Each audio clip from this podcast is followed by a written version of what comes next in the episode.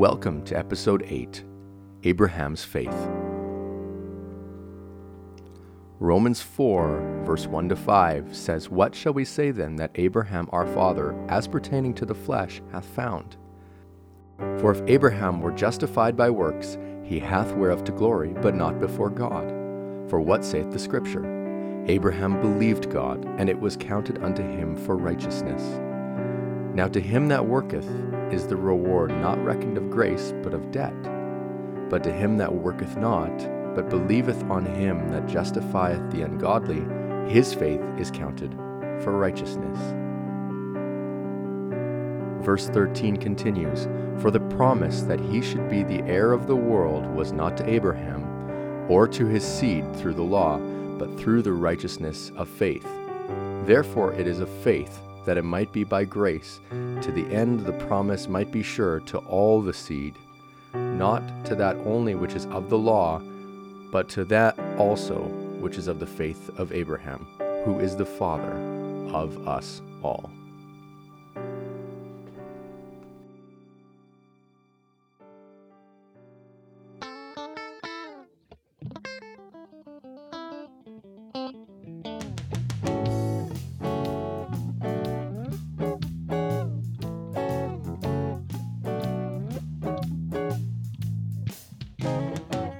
Abraham was moving completely by faith. God was asking him to do some things that to many people might seem outlandish mm-hmm. or even impossible. But Abraham believed God. Abraham obeyed God. He knew what it was and he knew what it was like to receive the blessing of God because of his obedience to the word of God. And in, in Genesis chapter 17, we read about the seed through Isaac, not through Ishmael, that he'd promised and made the covenant through Isaac. But then in Genesis chapter 22, we talk about how that he had designed it so that way he had to go up on a mountain to sacrifice his son, the one that he given promise to. But also in between that, now in between Genesis 17, there's 18, 19, 20, 21. So some things that happen where actually Abraham has to send away Ishmael and send away Hagar. So the one that Abraham said, let this one stand before you. Let Ishmael be the one with the promise. He actually has to send him away into the wilderness and separate himself completely from Ishmael. And then God asks him, now sacrifice the one that I gave you. But Abraham knew what it was to have faith in God. He trusted God. He knew that whatever God said do is worth doing because his word will never fail. So if God told Abraham, I'm going to raise up a seed through Isaac, and then I'm going to tell you to go sacrifice Isaac, then if he actually had to kill Isaac, God was able to resurrect Isaac. Yeah, Because God could not break his word. that's good. And Abraham had confidence that God would not break his word because if he did, he would be an unjust God. So he tells the servants these words in Genesis chapter 22 and verse 5. Abraham's on his way to sacrifice Isaac and he gets to the base of the mountain. He tells the servants to stay there with the with the ass, the donkey. And Abraham said to the young man, Abide here with the ass, and I and the lad will go yonder and worship and come again to you. So here's the faith of Abraham that he has such confidence, such trust in God that he says, We're going to go up, knowing that God told him to sacrifice my son, but me and my son are going to come back down. Right. I don't know how it's going to happen, but it's going to happen. But that is the faith of Abraham. Mm-hmm. And in Romans chapter 4, Paul begins to write in the New Testament in verse 16, Therefore it is of faith that it might be by grace. Because that was the covenant to Abraham. It was a grace covenant, unconditional. To the end, the promise might be sure to all the seed, not to that only which is of the law, but to that also which is of the faith of Abraham, who is the father of us all. What book is this in? The book of Romans, you said, right? The book of Romans. Yeah. He's not writing to the Jews. Yeah. He's writing to the Romans, a Gentile people, and saying, Abraham is the father of us all. Hmm. So if you just want to take it on that level, he's not even writing to Abraham's natural seed. He's writing to a spiritual seed. And the next verse is As it is written, I have made thee a father of many nations. Before him whom he believed, even God, who quickened the dead, and calleth those things which be not as though they were. That was Abraham.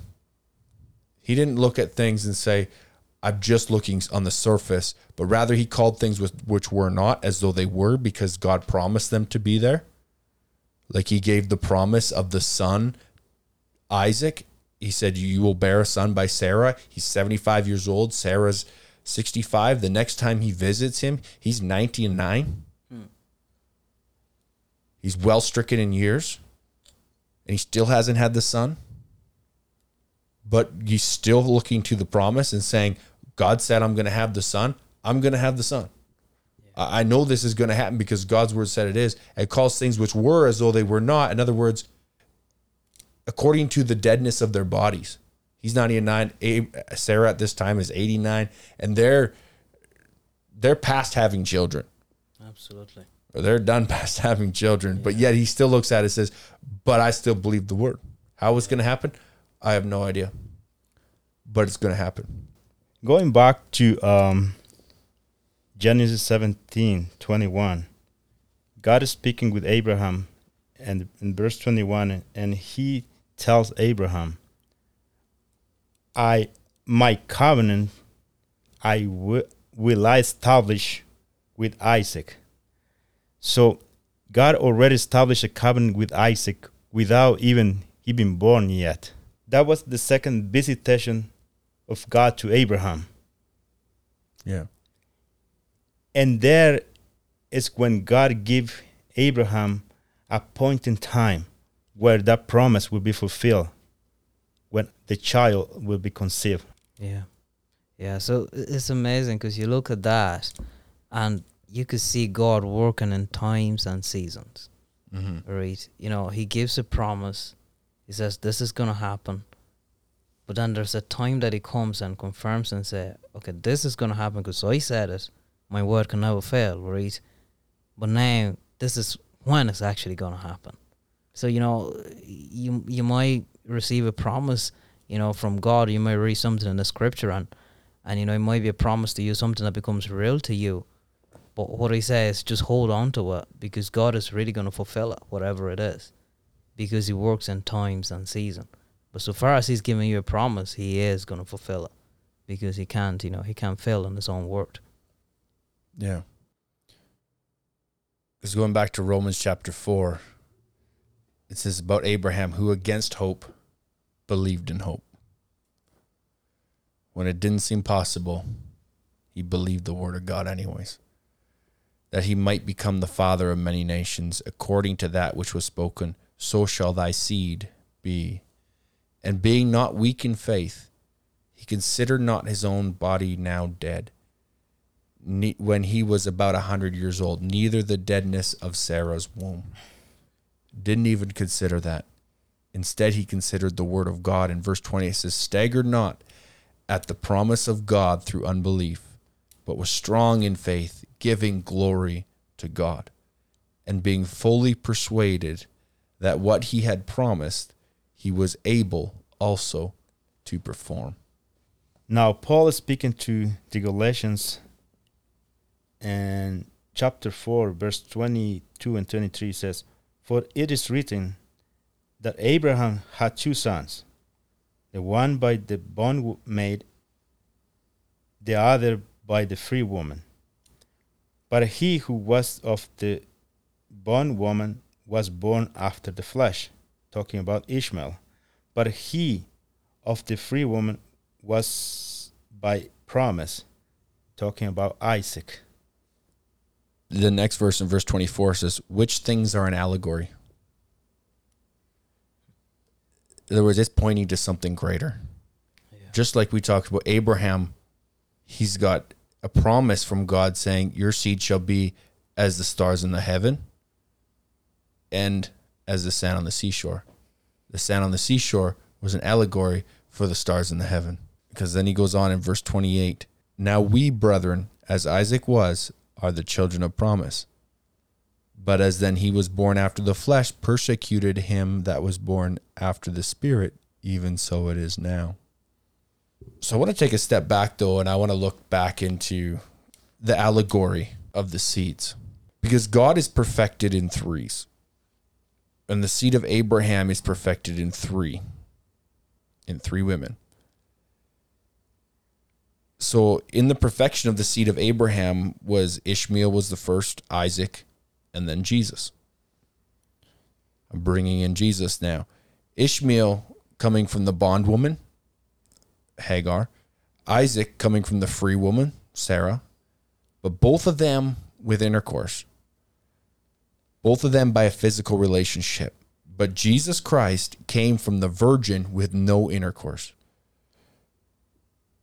See here, the seed, as we read it in Romans chapter 4 and verse 18, says, According to that which was spoken, so shall thy seed be. We also read it in Genesis chapter 17, verse 19, says, I will establish my covenant with him for an everlasting covenant and with his seed after him.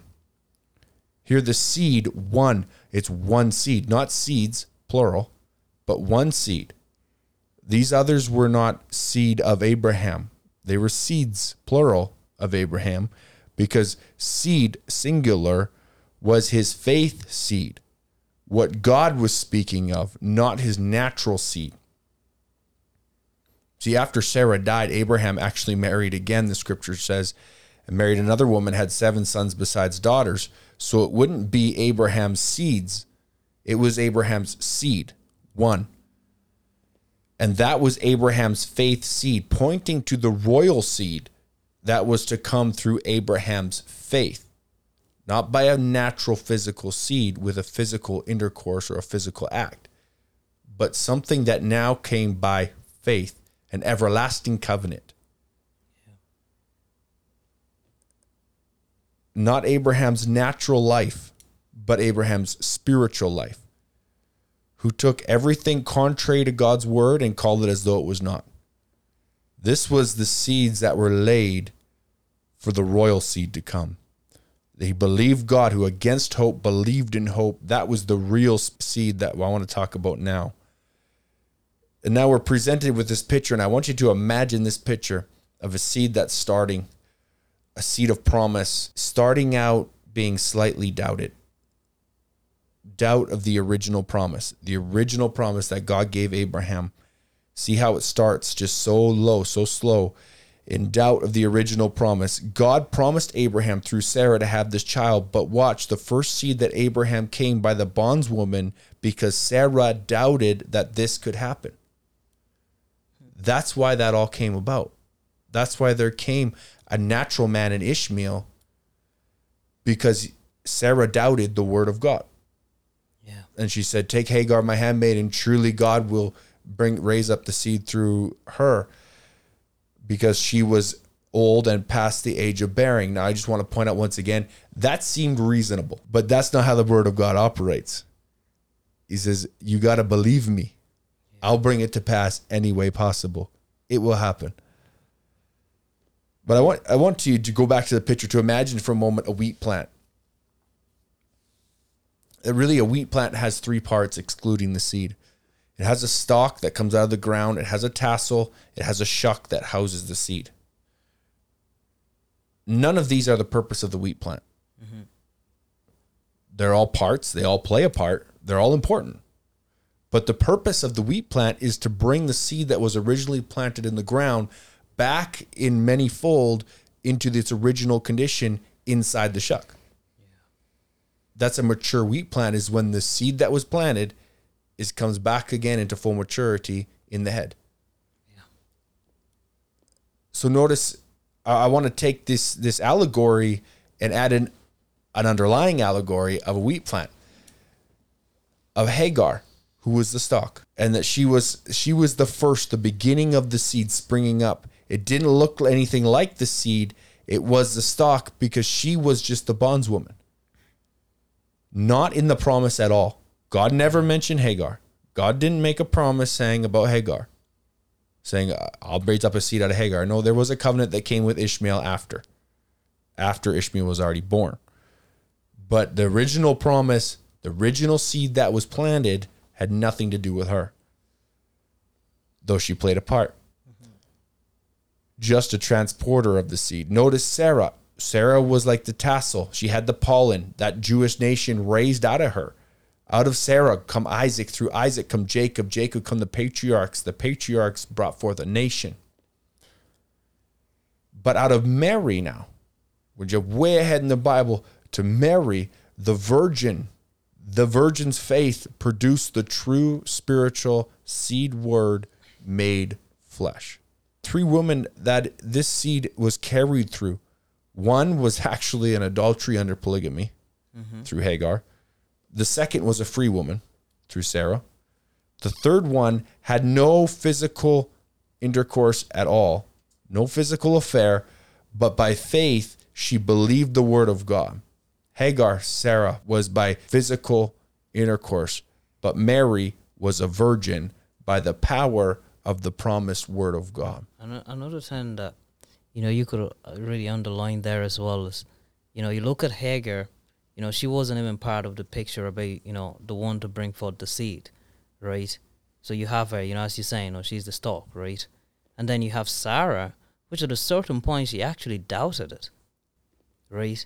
She actually doubted to say how, you know, when when the angel visited him, I, I don't remember exactly where in Genesis, but the, the angel visits him, visits them, right? And and she literally doubts to say, how am I going to bring out a child, right?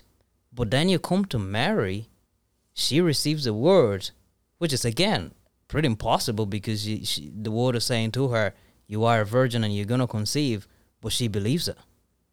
So it's just to see the, the, the, the lineage of you know how the seed is always tied into believing the word, even though it's impossible to our human mind. It's just you know it's not comprehensive.